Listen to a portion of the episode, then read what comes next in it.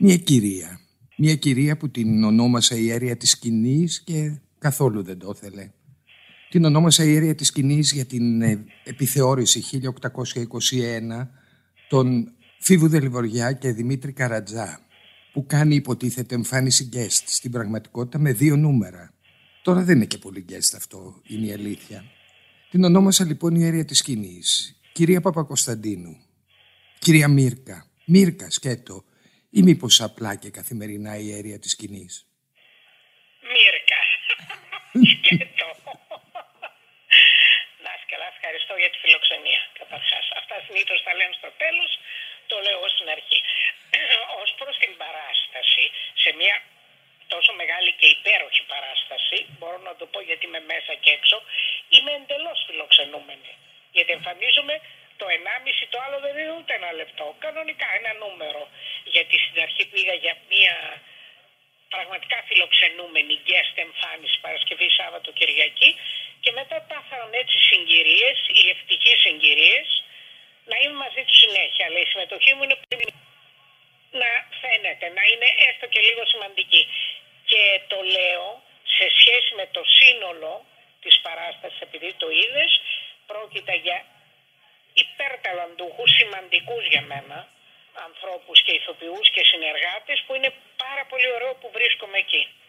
Μα έχουν τέτοια χαρά που επιστρέφουν στη σκηνή. Και εσύ νομίζω. Δηλαδή φαίνεται, περνάει στο, στο κοινό.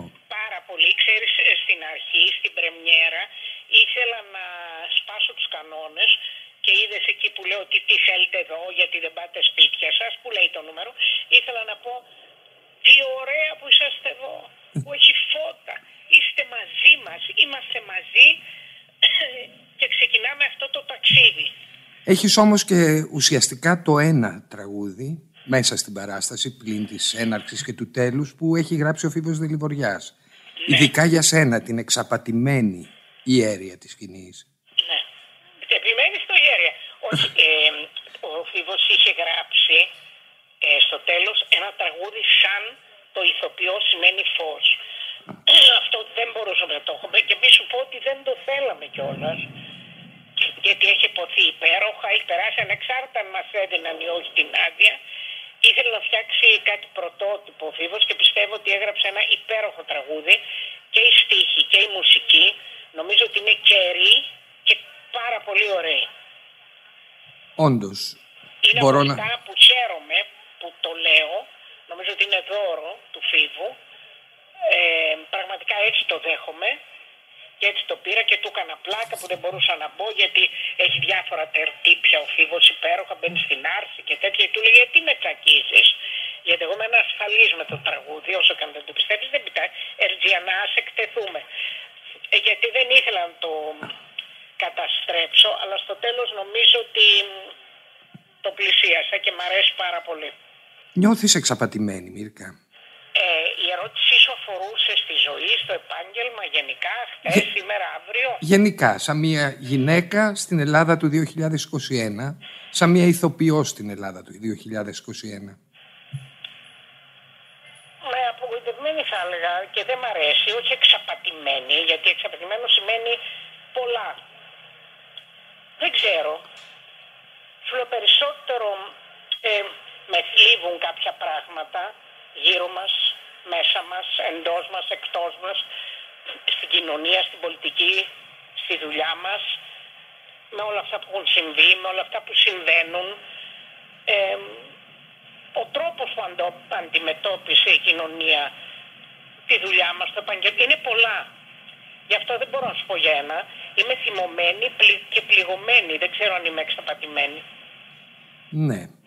Ο ρόλος σου βέβαια, το νούμερό σου, μιλάει για μια εξαπάτηση από ηθοποιούς. Βεβαίως, αν αφορά απόλυτα στη γνωστή ρίση που έχει λεχθεί. Της Λίνας Μενδώνη. Ναι. ναι. Για το Λιγνάδι. Που αυτή την εξήγηση βρήκε ότι οι ηθοποιοί μας εξαπάτησαν με βαθιά υποκριτική τέχνη και εξαπατήθηκε και εκείνη. Τι τρομερό σαν τη στρουθοκάμιλο που βάζει το κεφάλι μέσα και όλο το σώμα είναι απ' έξω. Να μην παίρνεις τι ευθύνες σου, αλλά τέλος πάντων οι κρατούντες. Δεν μ' αρέσει καθόλου αυτό, ούτε που λέω και κυρίως που συμβαίνει. το νούμερο αφορά κυρίως αυτή τη ρίση, αλλά μέσα από εκεί εξαπλώνεται και πιο παλιά, λέει και τότε ε, για το χρυσού αιώνα του Περικλέους τι συνέβαινε, και την Κεραμαίος για το κρυφό σχολείο της που δεν έχει, δεν, δεν ακούει, δεν απαντάει για τον παλαιό πατρόν Γερμανό. Όντως. Για διάφορα αφορά με την σκοπτική πλευρά αλλά τελειώνει ότι σας εξαπάτησα με βαθιά υποκριτική τέχνη είμαι ένας πάρα πολύ επικίνδυνος άνθρωπος.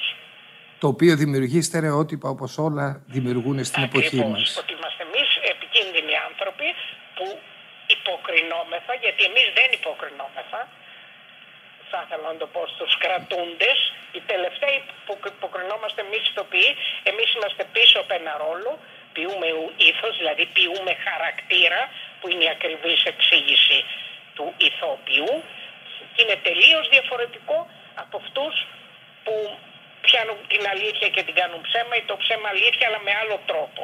Και δεν μου αρέσει καθόλου όταν λέγεται «Α, αυτός ο πολιτικός ηθοποιός δεν έχει καμία σχέση». Όντως.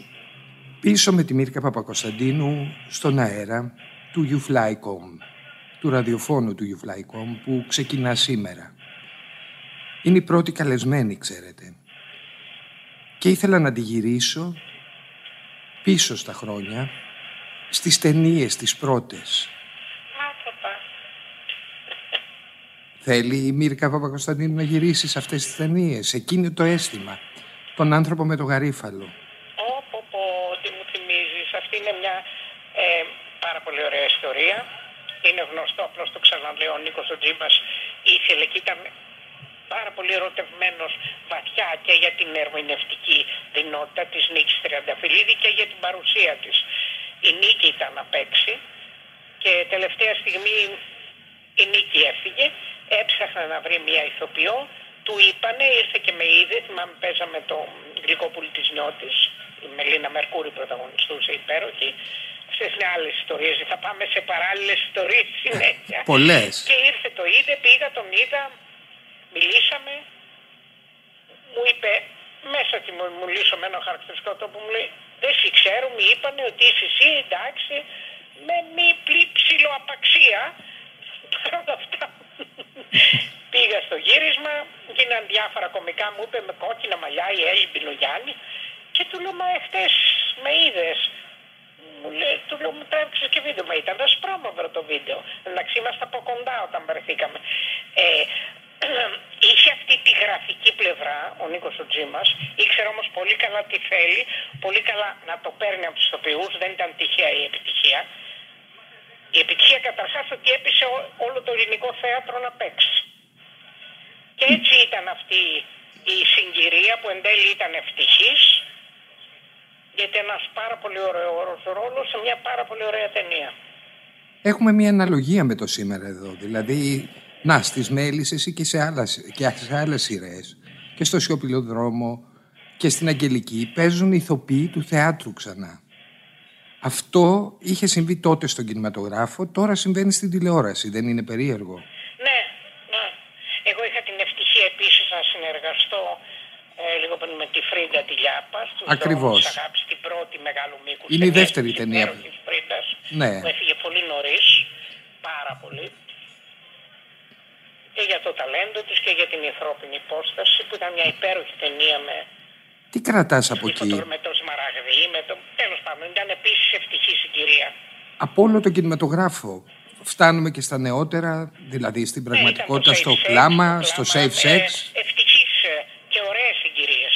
Όχι μόνο επειδή ακουμπήσαν στον κόσμο, επειδή ακουμπάγαν και σε εμά όταν θα το κάναμε χωρίς να ξέρουμε, ξέρεις ε, ποτέ.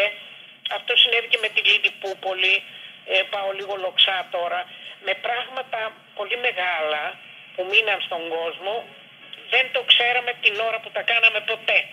Και αυτό ίσως ήταν και καλό.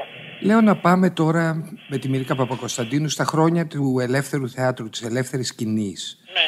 που άλλαξε στην πραγματικότητα την επιθεώρηση, έφερε την καινούργια επιθεώρηση με έναν Ε, τρόπο. βέβαια μην ξεχνάμε πως ξεκίνησε. Εγώ δεν ήμουν μαζί του από την αρχή. Αυτή η υπέροχη ομάδα έκανε τον Αλιρέτζο, έκανε την Κόλφο, πήγε πολύ σιγά στην επιθεώρηση και επίσης ήταν μια επιθεώρηση λογοκρατούμενη.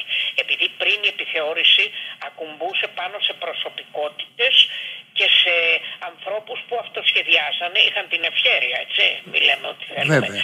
Είχαν προσωπικότητες που αφορούσαν τον κόσμο, όλοι οι κομικοί οι μεγάλοι, και γυναίκες και άντρες, ε, και μέσω, αυ, μέσω αυτής της προσωπικότητας είχαν και πέντε κουβέντες, δεν είχαν κείμενα πολλά. Εμείς κάναμε ακριβώς το αντίθετο, ούτε γνωστοί είμαστε.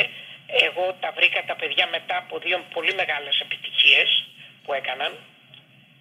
Το και εσύ χτενίσει το τραμ το τελευταίο, πήγαμε μετά αμέσως. Στο συνέβη στην Κατίνα. Η μας ήταν κυρίως με το σταμάτη, το Βασουλή που είχαμε βρεθεί και είχαμε βρεθεί κάπως στη Λιλιπούπολη που κάναμε τον Big Speaks και την Πομπίλα, τα δύο παιδάκια και κολλήσαμε και ξέρεις ενώ ήταν μια κλειστή ομάδα και είχαν και μια ψηλοαπαξία με όποιον έμπαινε γιατί είχαν ένα βαθύ χιούμορ ε, και βαθύ αυτοσαρκασμό και δεν ξέραν όταν, αν αυτός που μπαίνει το νέο μέλος είναι έτσι ακριβώς και επειδή εγώ ήμουν ακριβώς έτσι κολλήσαμε, αρχίσαμε, κάναμε τη ευτυχή συγκυρία και παρέα πολύ και αγγίζαμε και τα κείμενα.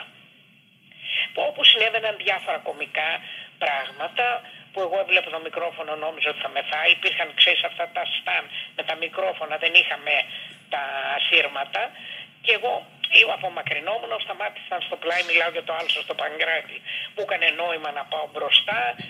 Με βοήθησε πάρα πολύ η επιθεώρηση, ακόμα το λέω στα παιδιά της στη σχολή, ε, να απευθύνω το λόγο, ο λόγος να είναι ευθύς και άμεσος. Με βοήθησε πάρα πολύ η επιθεώρηση. Και ο τρόπος που δουλεύαμε, γι' αυτό ενώνεται κατά κάποιο τρόπο το χτες με το σήμερα, θα σε φτάσω στα παιδιά τα σημερινά, γιατί και αυτά αντιμετωπίζουν πολύ θεατρικά το κείμενο. Πάψεις αυτά κατάλαβες τι λέω. Ναι. Όχι ορμάμε με έναν αυτο, αυθορμητισμό καθόλου. Κοιτάμε τα κείμενα, κοιτάμε πώς θα τα πούμε. Έτσι λοιπόν πρωτοπήγα και καθίσαμε και κάποια χρόνια μαζί αρκετά Είχαμε και το σώ σε μια τεράστια επιτυχία που ήταν πρόζα, που κάναμε πλάκα τότε. Που έχει ξαναγίνει τρεις φορές. Μια στροφή που κάναμε πρόζα. Ναι. Και είναι ε, γνωστό ότι όλοι από αυτή την ομάδα γίνανε πολύ φωτεινές μονάδες. Ήταν και τότε, είμαστε ένα σύνολο και εξακολουθούν να είναι ακόμα. Και είναι πολύ σημαντικό αυτό. Αυτό ήταν μαγικό. Από μια επιθεώρηση στην πραγματικότητα νέου τύπου βγήκαν τόσα αστέρια. Είναι... Πράγματι, πράγματι. Σαν να πιστεύεις πως με αυτή την επιθεώρηση, με το 1821, βγήκανε άλλα αστέρια που δεν τα είχαμε φανταστεί. Απόλυτα. Δηλαδή... Απόλυτα και, και αυτό ενώνω με αυτή την κλωστή, τη χρυσή, τη θεατρική κλωστή, που δεν κόβεται με τίποτα. Το θέατρο έτσι κι αλλιώς είναι αυτόνομο και έχει μια ε, δική του οντότητα. Δεν μας έχει ανάγκη, δυστυχώς ή ευτυχώς. Θα υπάρχει, υπήρχε, υπάρχει και θα υπάρχει και χωρίς εμάς. Όμως αυτή τη στιγμή, σε αυτή τη συγκυρία, τα παιδιά που είναι γύρω, που είναι ο ένας καλύτερος από τον άλλο, μιλάω για την επιθεώρηση το 1821, και ο Δημήτρης Καραντζά και ο Φίβος του Βοριά, που είναι πολύ σημαντικοί άνθρωποι, σημαντικά παιδιά, και όλοι οι ηθοποιοί, μηδενός εξαιρουμένου που υπάρχουν εκεί είναι έτσι ακριβώς. Ορμάνε, καίγονται στη σκηνή, το είδες και μπορείς να μιλήσεις και μόνος σου και γι' αυτό είναι αυτό το αποτέλεσμα. Μαζί με τη συνεργασία όλων, δηλαδή σκηνικά, κοστούμια, μουσικές, είναι όλο μαζί. Είναι υπέροχο. Πράγματι, στο Βεάκιο λοιπόν γίνεται αυτό το μικρό θαύμα που θα μπορούσε να είναι αρχή για ένα μεγάλο θαύμα. Όντως, το πιστεύω κι εγώ και χαίρομαι πάρα πολύ ε, που έχω αυτή την μικρή με, αλλά πιστεύω ουσιαστική συμμετοχή που μπορώ να υπάρξω με τα παιδιά. Ξέρεις, τα παιδιά την είχαν φτιάξει αυτή τη επιθεώρηση. Ήταν το παιχτή ε, στο, ε, στο Δημοτικό Πειραιά, χειμώνα, λόγω του κορονοϊού δεν έγινε και ήταν ήδη έτοιμοι. Γι' αυτό εγώ μπήκα σφίνα ας πούμε και θέλανε φιλοδιάφορους φιλοξενούμενους. Δεν ξέρω αν θα μπορέσουν τώρα πια με τη διάρκεια να το τηρήσουν πώς θα γίνει. Και εγώ έτσι πήγα σλό καταρχάς και μετά κολλήσαμε πέσαμε και από ανάγκη και έμεινα μαζί και χαίρομαι πολύ. Πραξαγόρα, Λυσιστράτη και άλλοι ρόλοι. Αρχαίο δράμα λοιπόν. Τώρα που διδάσκεις και στα παιδιά, υποκριτική.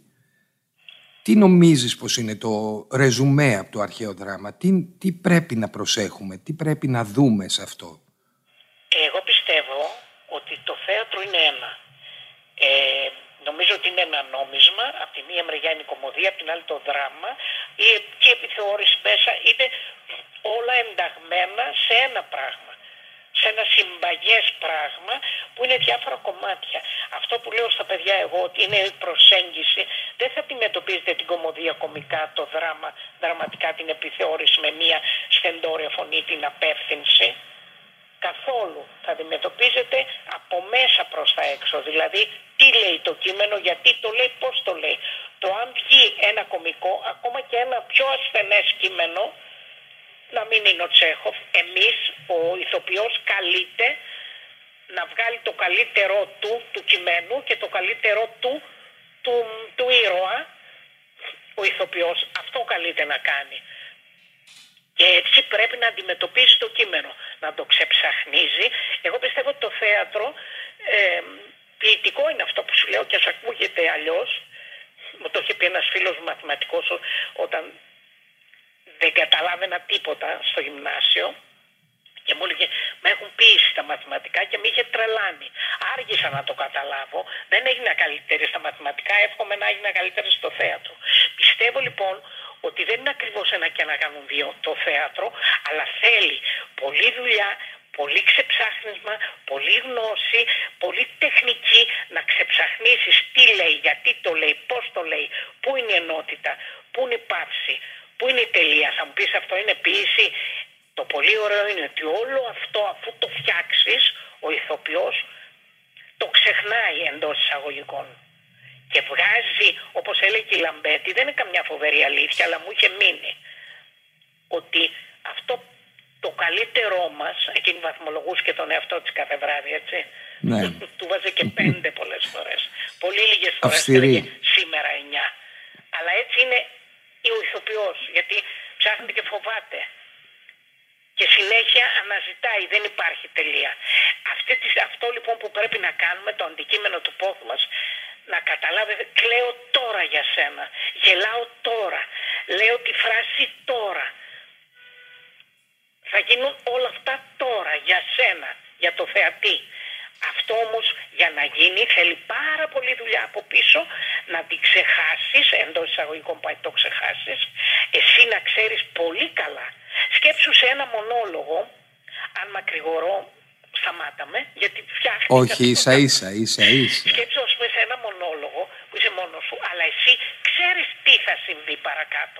Οπότε πρέπει να προετοιμάσεις το θεατή, να τον πάρεις από το χέρι σε αυτό το ταξίδι, να τον φέρεις μες στον κόσμο σου και να ταξιδέψετε μαζί για να νιώθει ότι όλα αυτά που συμβαίνουν, συμβαίνουν τώρα.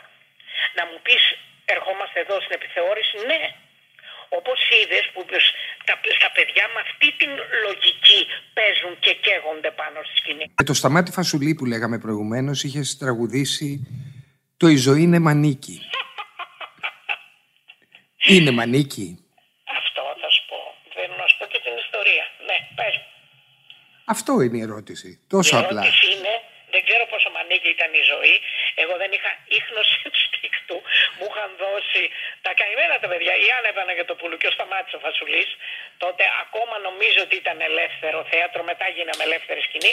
Ένα πάρα πολύ ωραίο νούμερο που ήταν η Χουντίτσα, η δεξιά και η αριστερούλα, ένα υπέροχο που εγώ έκανα, δεν καταλάβαινα και έλεγα όχι, όχι, αυτό μ' άρεσε πιο πολύ. Ήταν ένα νούμερο που πήγε άπατο, γιατί συμβαίνει αυτό στην επιθεώρηση. Εμένα είχα και την τύχη και την ατυχία, αλλά γελάγαμε. Ε, έχω κάνει καταπληκτικά νούμερα που μου αρέσαν πολύ και αρέσαν και στον κόσμο και κάποια που δεν πηγαίναν και ναι. καθόλου. Ναι. Η οικογένεια γαμιόμαστε. Κάποια στιγμή ο Νιάρος εδώ λέει κάτι πάρα πολύ ωραίο στον Έλληνα που κάνει υπέροχος και ο ίδιος και το νούμερο. Τέλος πάντων. Όντως Για όλα τα παιδιά πρέπει να γίνει μνήα, αλλά ορμόμενοι από εκεί σου λέω ότι ναι, δεν φταίει ο ηθοποιός για το κείμενο που λέει χειροκροτής εδώ. Έτσι συνέβη, αλλά εγώ ήμουν τόσο ευτυχής μόλις που έπαιζα με το σταμάτη, του το έχω πει πολλές φορές, εγώ τρελαίνομαι σκηνή με το σταμάτη, είναι εύστροφος, έξυπνος και με οθεί και μένα να ε, με τσιγκλάει. Δηλαδή να γίνω μεγαλύτερη και μ' άρεσε τόσο πολύ. Θυμάμαι η Μελίνα η Μερκούρη που ερχόταν στα παρασκήνια τότε στα τελευταία πολλές φορές και μας λέει όταν τότε τι χάλια νούμερο ήταν αυτό που κάνατε. Ήταν ένα άπατο νούμερο, αλλά εμείς είμαστε ευτυχείς, εγώ κυρίως, που ήμουν με το σταμάτη και έπεσα. Για να δεις, στην επιθεώρηση στην άτιμη δεν είναι ανέργο, συμβαίνουν όλα. Είναι, είναι πολύ, Εμείς έχουμε πολύ κάνει σχηδής. φοβερές επιτυχίες και αργότερα με ένα μισή νούμερο πολύ καλό. Άλλο το σύνολο της δουλειάς που έχει μία φόρα και άλλο ουσιαστικά εμείς ξέρουμε πώς είναι τα νούμερα.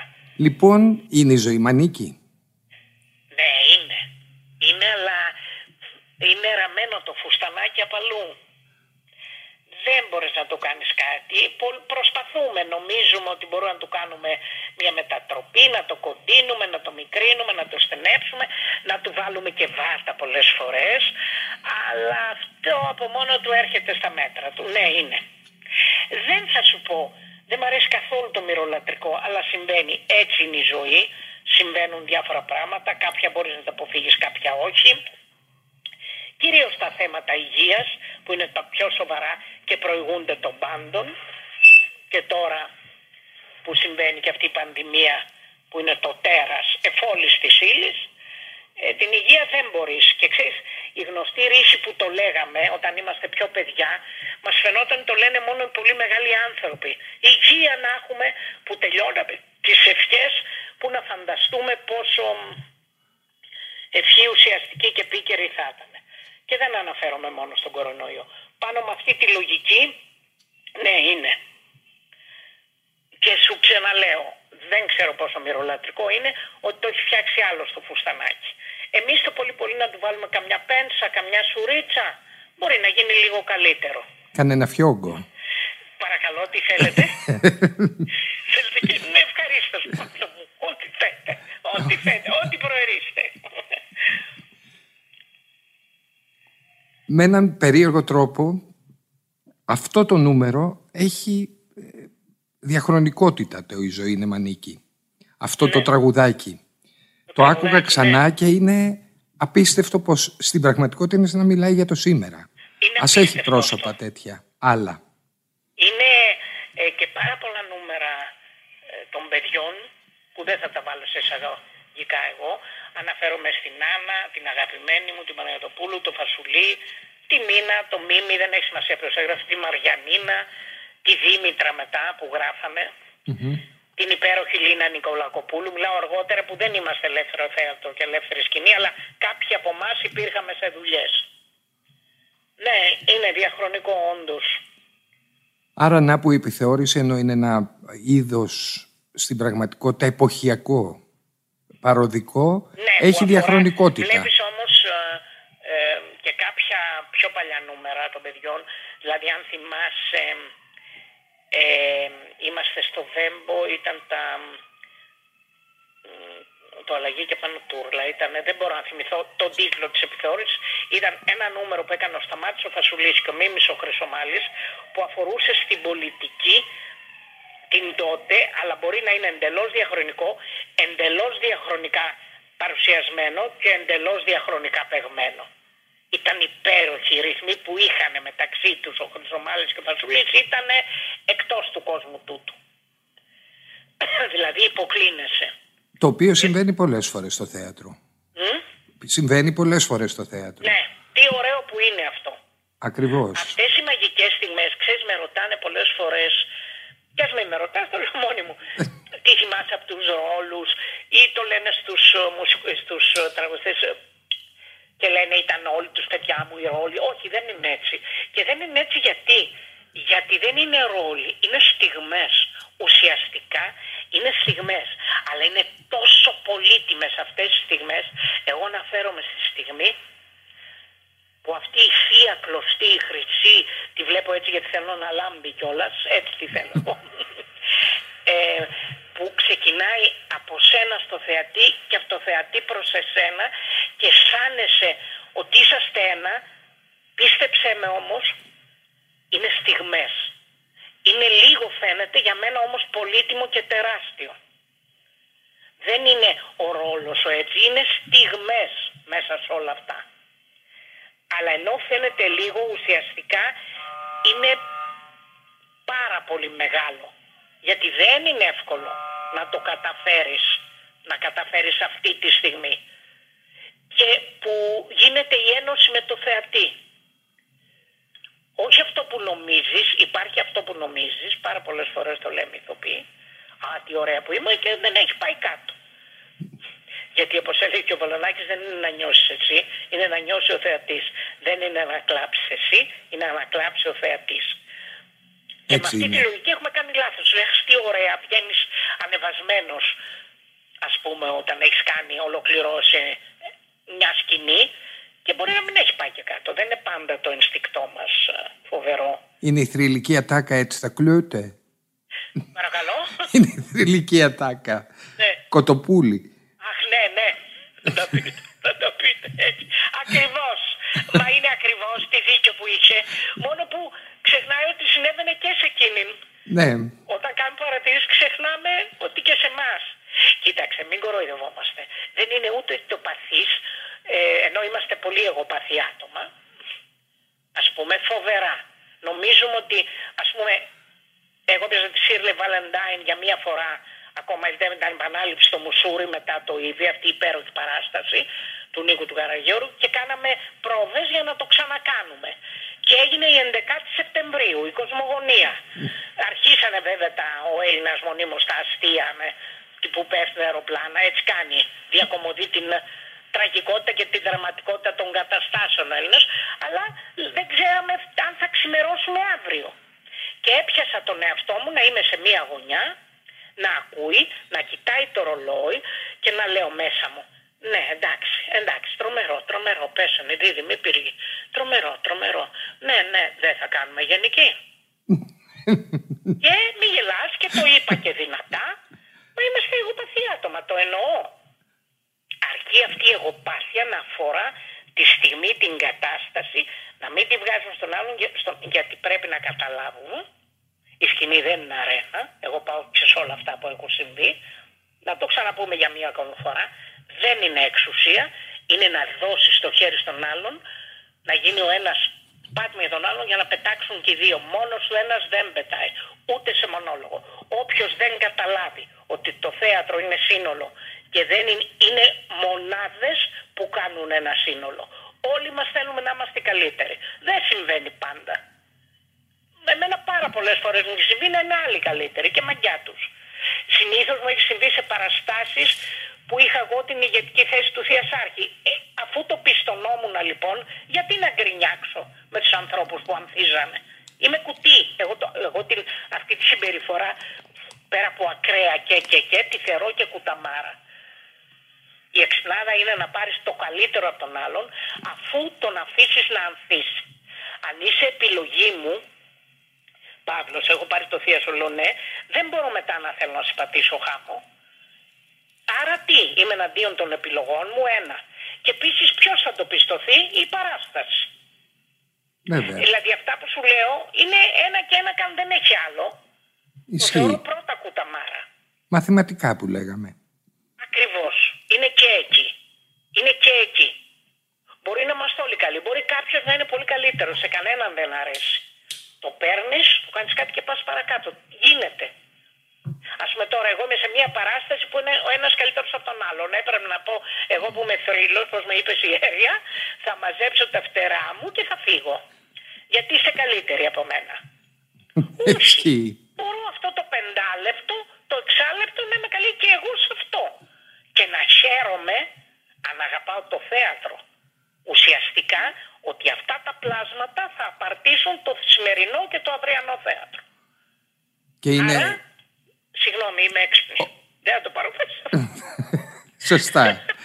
και μιλάμε για μια παράσταση που είσαι μαζί με υπέροχους ηθοποιούς, εννοώ και απριόρι υπέροχους, όπως ο Γιώργος Γάλλος.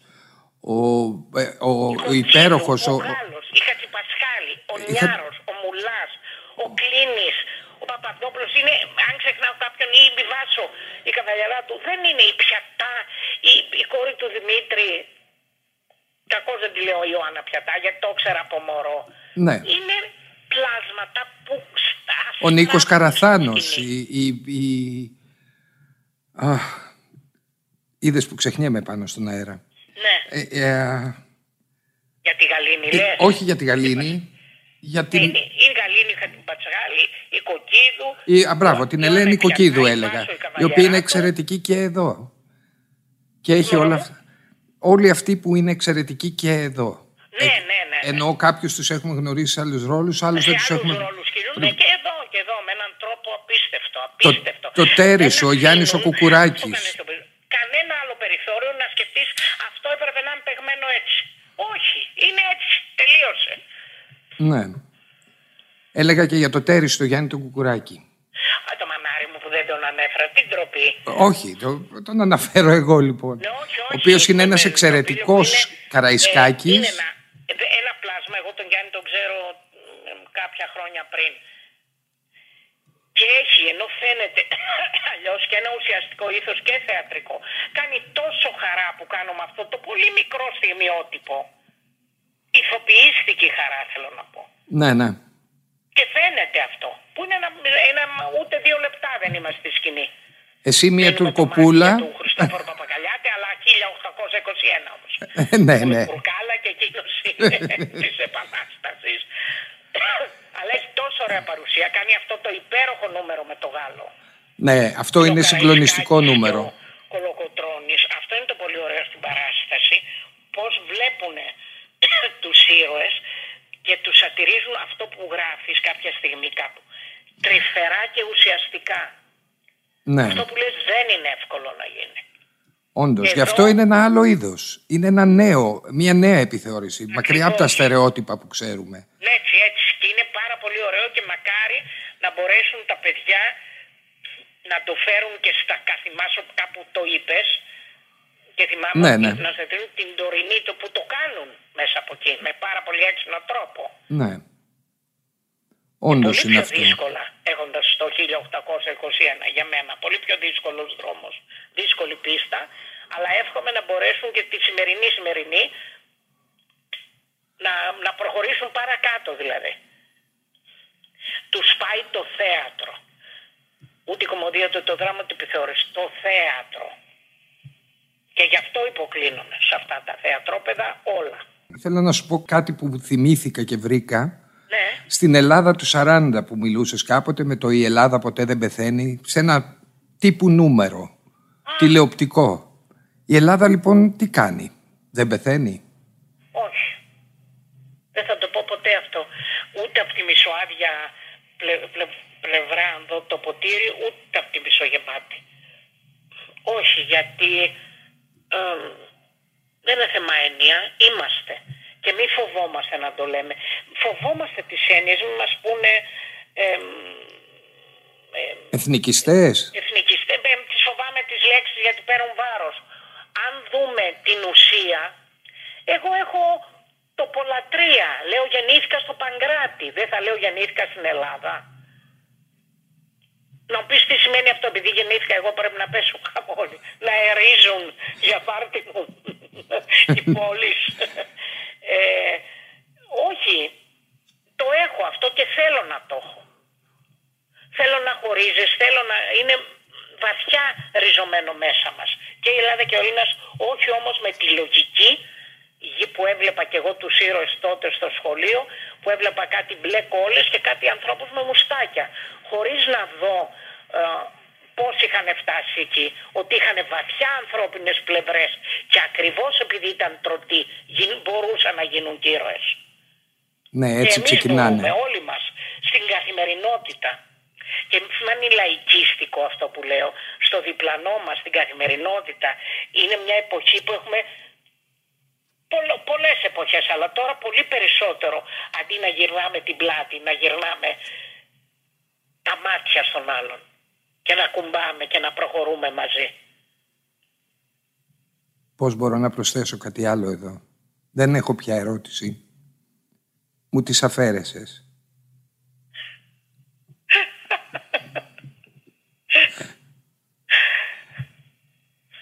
Ανθρωπιά λοιπόν. Αυτό είναι το τελευταίο. όμως Παύλο, ουσιαστική.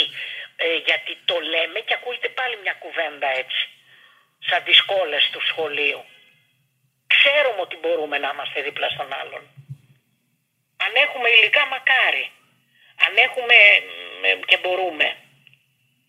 Από το περίσευμα. Δεν θα σου πω από το ιστέρημα. Υπάρχει. Αν έχουμε οτιδήποτε το αίσθημα να μου πεις τι σε καλύπτει, ναι, σε καλύπτει. Ακουμπάς τον άλλον και προχωράς, μπορείς. Και το ξέρουμε. Και δεν είναι, επειδή μας έχει απομονώσει ο γονός στα σπίτια μας, μας έχει ενώσει κιόλας, πιστεύω. Ναι, με έναν περίεργο τρόπο έχει συμβεί. πολέμους και σε αυτά ενωνόμαστε. Μακάρι να ενωνόμαστε πάντα. Εγώ αυτό κρατάω. Που δεν πέρασα καθόλου καλά το έχω ξαναπεί, δεν πειράζει, το ξαναπώ. Ούτε έψαξα, ούτε τον βρήκα τον εαυτό μου, γιατί δεν ξέρω πώς θα τον αντιμετώπιζα αν τον έβρισκα, αν μπορούσα να τον αντιμετωπίσω κιόλας. Ε, δεν είχα δουλειά, δεν είχα. ήταν πολλά. Πάρα πολλά. Δεν μ' άρεσε καθόλου. Ε, εύχομαι να τελειώσει κάποια στιγμή και να μπορούμε να προχωρούμε από εδώ και πέρα. Αλλά με τον άλλον για τον άλλον και με τον άλλον.